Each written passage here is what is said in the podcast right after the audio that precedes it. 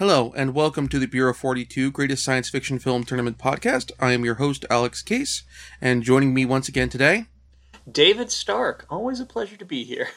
Yep, and it's Halloween, and so we're going for a very scary movie this week with um, Event Horizon. Probably the best film from director Paul Anderson. And that is just that is just a low bar. I mean, that is damning by faint praise at its finest. Which is you know, it's almost kind of a shame that it's damning with faint praise because this is a fairly effective horror film. Yes, it is. Uh, yeah, it's directed by Paul Anderson, not Paul W. S. Anderson, but Paul Anderson, direct, also director of Mortal Kombat. No, no, it's the same guy. Yep. Yeah. Before he put the WS into his name. No, actually, Paul W. S. Anderson is a complete. Oh, oh yeah. Oh, oh, I see what you mean. Yeah, the Paul W. S. added his name, added the initials after this guy. Yeah. I think this is the same guy. No, Paul W. S. Anderson. let's see here, what else has he done? Paul William Scott Ander. Oh, you're right. Oh, this is. Oh, this is right. This is the, the Paul W. S. Okay, there's another Paul Anderson as well. Yeah. That one's like Paul though with an O, I think. No, um, that's the science fiction writer. You're right. there are a lot of Paul Andersons. Yeah. So my bad. This one is Paul W. S. Anderson, and then there's Paul Thomas Anderson. Is what I was thinking of. Oh, yeah, yeah. director of Magnolia and Boogie Nights and Inherent Vice. So, um, this film came out in 1997, and I've heard it described as The Shining in Space. I've heard it described as The Haunting, the Robert Wise film in space. And I believe we were talking earlier, and you were describing it as almost a prequel to Warhammer 40k. Yeah, there are just so many parallels that just make this fit right into there. right into that. Primarily from the faster than light travel involves going through hell. Oh, but uh, rewatching this movie, they have no idea how the FTL works in this movie. Because it's described as sort of a warp drive. The uh, demonstration that um, our Sam Neill character, uh, Dr. Weir, provides is a wormhole drive, and the effects is like a hyper drive, putting you into another dimension entirely. However, that's all forgivable because the movie runs with it. Yeah, and a lot of the rest of the film tries to be a lot more hard in its science. I kind of wish we also could have gotten Blaine here on the podcast, just because getting into the physics of this and what it gets right and what it gets wrong. Hopefully, he'll post something in the comments Yeah. talking about the physics of this movie. If he's seen it, if he hasn't seen it, then obviously it's kind of hard for him to do that. So, the the backstory of the of the events of the film, which is set up in a um, little opening text card at the beginning, and we're in the year 2047. A research vessel vessel called the Event Horizon disappeared during its maiden voyage four years, pri- uh, sorry, seven years prior, and it's now sent to Lewis and Clark is now sent to investigate, and with them is um, the designer of the ship and its drive, Doctor Weir. Um, so right now we're basically pretty much more in 2010 territory in terms of the sequel to 2001: A Space Odyssey Okay. and they come aboard and discover something really, really bad has happened here. Um, like very early on, the distress signal from the ship has lots of screaming and animal noises, and someone saying in Latin what appears to be "Liberate me" or "Save me," and they get aboard, and there's fleshy bits stuck to the side of the sh- of the uh, bridge. There is a frozen, desiccated, mutilated corpse, and the rest of the crew is either the bits that are stuck to the wall or is missing entirely. Yeah, uh, worth noting is that um, on our rescue vessel, the Lewis and Clark's approach to the ship, the scanners said that there was like non-discriminate life everywhere. So, good chance the ship itself is now alive. Yep. Our ship is crewed by Captain Miller, played by Laurence Fishburne, pre The Matrix, in a excellent role, excellent performance. In fact, everyone's performance in this is really good. We have Joely Richardson as Lieutenant Stark, the first officer. Sean Pertwee, son of Jon Pertwee, as uh, the ship's pilot. We may be talking about him a bit late, a bit later if we ever get around to. I don't know if this is in our fantasy tournament. Oh shoot, what's uh, Dog Soldiers? Kathleen Quinlan as the medical tech. Jack Noseworthy as the engineering as the engineering ensign. Richard T. Jones as the rescue tech, who's kind of smartass.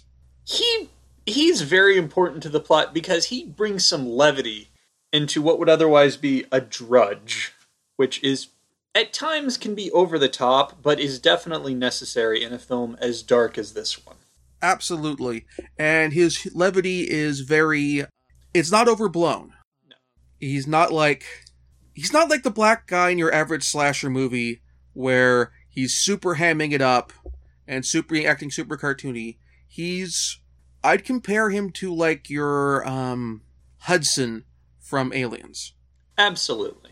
And also Jason Isaacs as the ship's medical off as the uh, other medical officer, the trauma surgeon, DJ.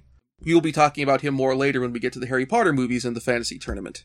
And of course, the designer, William Weir, uh, played by Sam Neill, who we will talking be talking about again when we get to Jurassic Park, uh, among other movies. On the way, as we the sh- ship makes its approach, we basically get the rundown of the ship's drive. That it was meant to have sort of a prototype FTL drive, which is described as being like a wormhole drive. The effects that have it be more like a warp drive. And apparently it drops you into another dimension entirely, like a hyperdrive. And the ship is kind of in a decaying orbit in Neptune, to the point where it's basically in Neptune's atmosphere at this time. Yeah, um, there's a few points where, uh, where this actually is an important um, difference between being in a vacuum and being in an upper atmospheric near vacuum. Specifically, uh, one character lives when he wouldn't have otherwise. So they get aboard the ship. It is very atmospheric, tense, and suspenseful. It's the ship is, as um, Captain Miller describes it, it's basically become a tomb. And part of, this, exploration, they make their way to the ship's um, drive core, which feels like an OSHA violation waiting to happen. Oh my god, yes. It is. The corridor to the engine is appropriately described as a meat grinder. It has a single railing through a spinning corridor uh, lined with spikes, and this this and the walkway has no handholds. And hilariously worth noting is that when Laurence Fishburne has to run down this, they had to do it in multiple takes because he got disoriented by the spinning corridor lined with spikes. Same reason, and ha- same thing happened to all the cameramen who had to go down it. And the door at the end, when it closes, the door has spikes in it as well. Yeah. And then you get to the main engine compartment itself with its spinning gyroscopic gravity drive core thing, which contains a well contained black hole, according to the description. And that in, and of itself is ringed with spikes all along the walls. Supposedly, the plan was to have the spikes, when the drive engages, move in and connect to like the gyroscopic portions of the uh, drive, but they weren't able to pull that off with their budget and w- with the time they had available. So they just atmosphere. Yep. This is our second film in a row that we've discussed which had a super tight uh, shooting schedule, though for different reasons. When the film was greenlit and when Paul W.S. Anderson was hired to direct, they already had a specific release date in mind. Oh, that is never a good sign. No. And it was in August, not October. You're making a horror movie. Uh, I guess they were trying to hit that action, late the late summer action film, but that might be one of the reasons this film did not do as well as it did. Wrong marketing. Yeah. So so Justin is pulled um is pulled into the drive portal and then expelled later, comatose. The rest of the crew starts finding themselves racked with visions of mysterious things that they've from, from their past that haunt them. Like for example, Peters left her son behind on Earth and she's estranged from him and she's suddenly and she's worried about him and now she's seeing him on board the ship.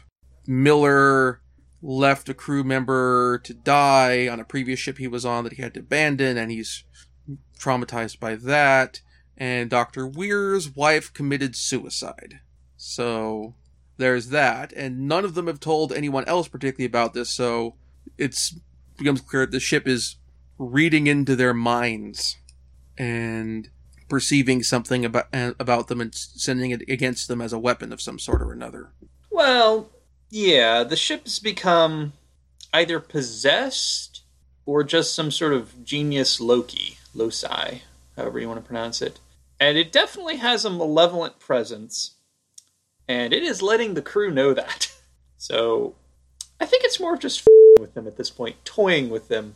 And then the crew finds the the ship's log and manages to, to decode it and sees what happened to the crew. And Captain Miller has probably Laurence Fishburne has, the, has really the right level of deadpan responsive like yep we are leaving. F this ship. Yeah. And Weir's reaction you can't just leave this ship and responds um, I'm not just leaving this ship I'm going to retreat to a safe distance, fire a whole bunch of attack missiles in it until it's radioactive dust. F this ship. Except he doesn't say F because this is a R rated movie. Yeah. I'm trying to keep this as close to uh, PG 13 rated podcast as possible. oh, you are going to have to. Oh.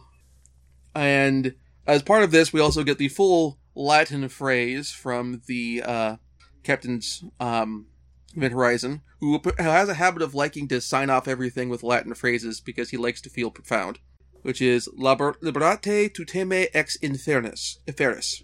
Save yourself from hell. So, when we're kind of hyper summarizing this, that is going to happen inevitably with this sort of film because it is. It's not that it is lacking in plot. It is that so much is, you know, in development of the atmosphere going in that it, it the plot it has is stretched out appropriately, but there's so much atmosphere involved that I mean, you can't really describe, you know, it's like a quiet room, silence abounds. Peter is working on trying to fix the thing and she hears something behind her. Yeah. It's a film that is excellent at building a really good sense of dread. And I think this film really gets across like this film really shows Paul W.S. Anderson's strengths as a director. If I mean, he's made a lot of pretty poor films, but this film definitely shows that there is a good director in there who needs the right material. So, Weir destroys the the Lewis and Clark, which is the ship that um, Miller and his crew came in, and tries to engage the gravity drive, leading Miller to basically sacrifice himself to blow up and to destroy the umbilical separating the crew section from the star drive section. It's actually kind of a bit like the some of the original prototype um, designs, not prototype designs, but the original unused bits of the of the original Enterprise in that way. Yeah, I thought this ship looked a lot like a Klingon battle cruiser. it does, with some cathedral-like elements. Um, the director and the production designers commented they borrowed a lot from uh, Notre Dame Cathedral in their design of the ship, which brings us to kind of brings a comparison to an earlier movie we reviewed as well, at least Blaine and I, with uh, Disney's The Black Hole. And yeah, the ship is blown in two. Um, Miller possibly dies. It's not clear. the The gravity drive engages and sucks the star drive portion back into hell with Miller and Weir aboard. We certainly hope Miller dies. Yeah. While the crew section is propelled forward and is rescued, eventually rescued by another ship while our crew is in stasis, while the survivors of the uh, Lewis and Clark are in stasis.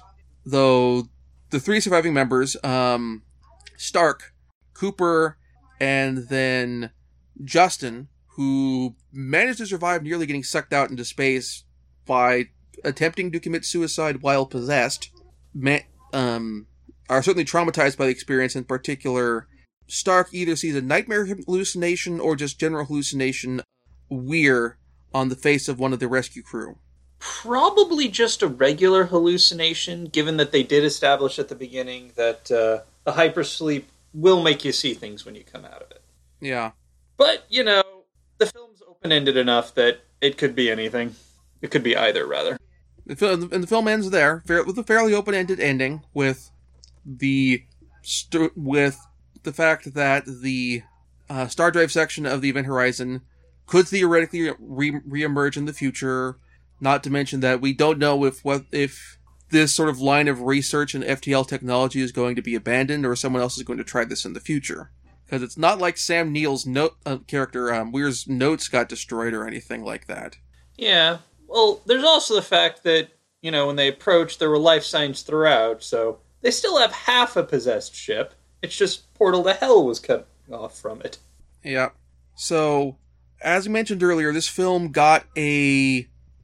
When this film was greenlit, it had a pre planned release date in mind. And this definitely led to some significant compromise in the making of the film, some for the better, some for the worse. For example, the original theatrical cut was 2 hours 10 minutes. And I'll, I will say, having earlier this weekend when I record this, having seen um, Crimson Peak, I was thinking about the runtime for horror movies coming out of that movie. And I think when it comes to horror films, the furthest you can push it, I think, for a horror film is two hours. Anything longer than that, and you risk kind of exhausting the audience. Yeah, it's a good point. Um, also, horror films tend to not have a great deal of plot to work with, since they're very much about atmosphere and intensity of feeling. So, uh, I've seen some very bad horror films that would have been much better if they'd been cut down because they just try and stretch it out. Yeah, the, the two sort of risks you have with making a horror film of a longer length, particularly when you start approaching two hours, is either you'll bore the audience because you have to pad the film, or you risk emotionally exhausting the audience by basically putting, putting them through the ringer too much and they sort of have to disengage themselves from the movie or what have you. And that's actually one of the things that came up as well. Is one of the, the bits from the film that's heavily cut was extended sequences of what happened to the original crew of the Event Horizon and sort of visions of hell that Weir at the end of the film shows Miller of what will happen to the crew to the crew of the Lewis and Clark when they are brought back into hell by the ship. And it's a very horrific and grotesque, very inspired by in particular the producer and director bring up Hieronymus Bosch. And I'm watching the, and in the original screenings of the film, members of the audience were passing out or fainting and that sort of thing.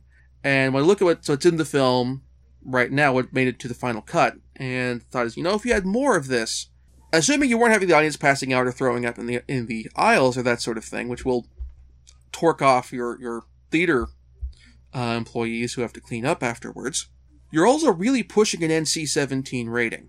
Yeah, well, when the when he's uh, when Anderson first submitted the first cut, it got the NC-17 rating, so he had to recut it. Mm-hmm. And so I'm kind of okay with the cuts he made. Um, the film, as it stands now, is a very strong horror film. It has no real fat to it. It covers everything very quickly and is very tense and suspenseful. And all the members of the cast, while they're not like given a massive amount of backstory or anything like that, you get a really good feel for each member of the cast so that when they start acting out of sorts, once they end up on the event horizon, you know what to expect or you know what's going on. Uh, also, interestingly, um, worth mentioning, the film has a score by Michael Kamen, who also did the music for the original X Men film uh, which actually Paul W. S. Anderson was hired, was offered before this, but he picked this film because after doing two PG-13 rated films, he wanted to do an R-rated movie, and so he went with this one, and it was done with collaboration with do with um, Orbital, a techno group who came in, who Anderson had worked previously with on his first American film, Mortal Kombat, and I do kind of wonder because I I went and checked and Michael Kamen's big collaboration album with Metallica, Symphony Metallica, came out several a couple years after this. And I kind of and from what I understand, Kamen went forward to Metallica to propose this idea. So I wonder if if Event Horizon hadn't happened and Michael Kamen hadn't been hired to do the score and worked with Or- Orbital, we wouldn't have gotten the Symphony and Metallica album, which is a really good Metallica album. Also worth noting that if it hadn't been for this film, and it's, well, it is an excellent horror film, Paul Anderson might not have brought us Resident Evil. And there are a lot of feelings on those films. First film's all right, I think. It's not great, but it's all right. And then they made more of them. Yeah. Um.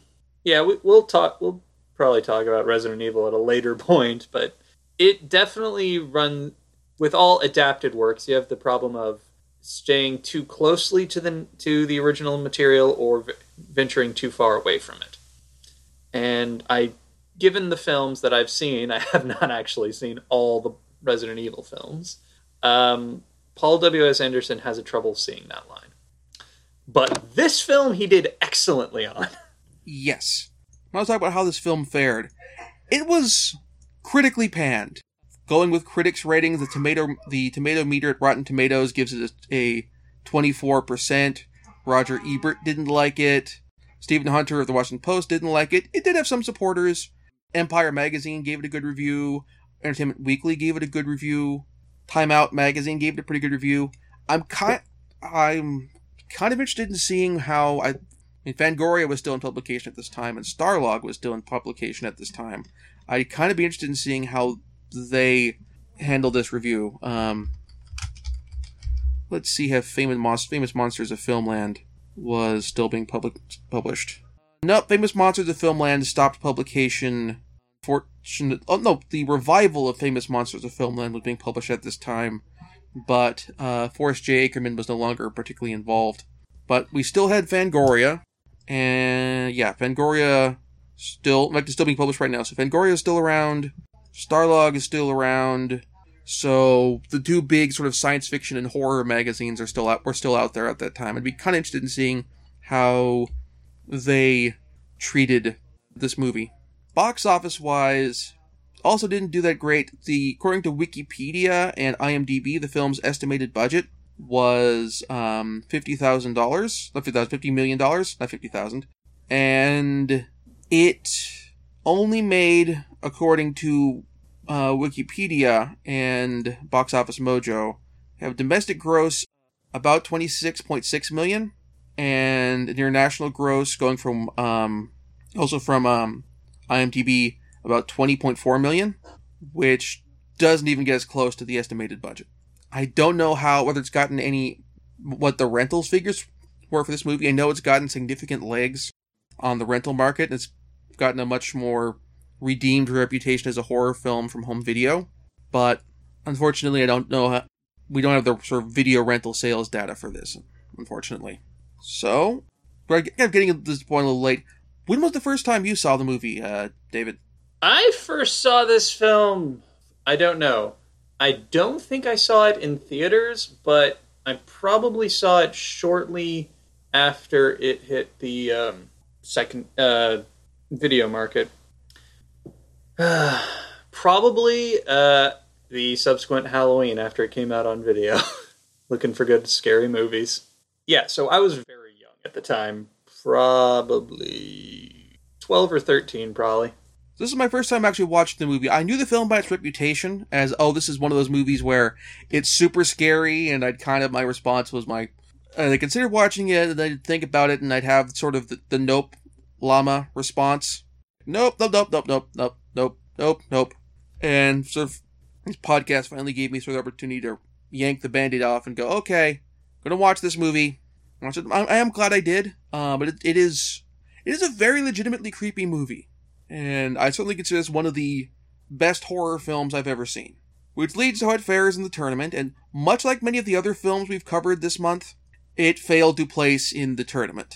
The Bureau 42 users who voted on this movie, we had a total of 30 votes.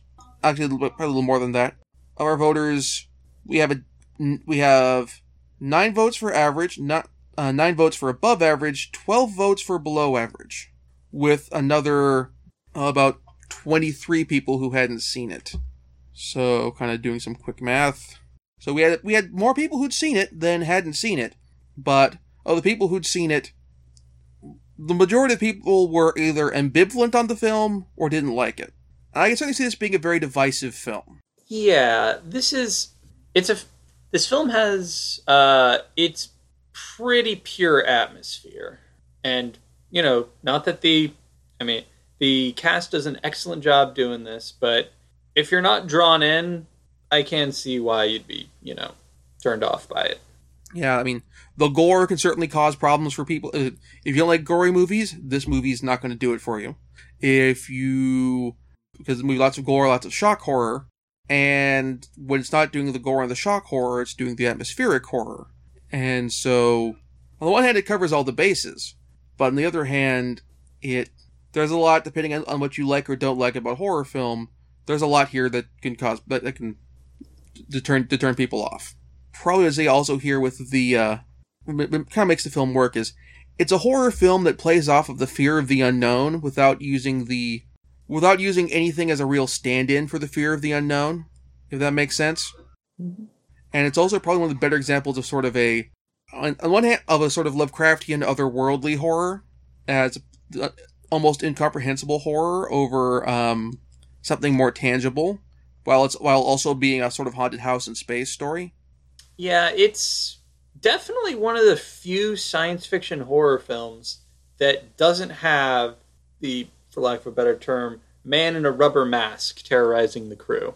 Uh, it's except for you know the end of it where Weir snaps and just starts killing people.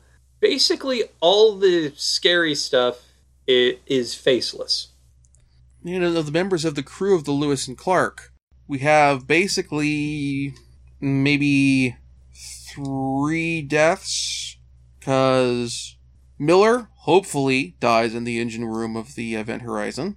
Peters is basically tricked into falling from a great height by the ship. And DJ is Vivisected. vivisected. Yeah. And Smith is blown up. Oh, that's true. Uh, Smith. oh, Smith is blown up with the Lewis and Clark. Okay, so that's four.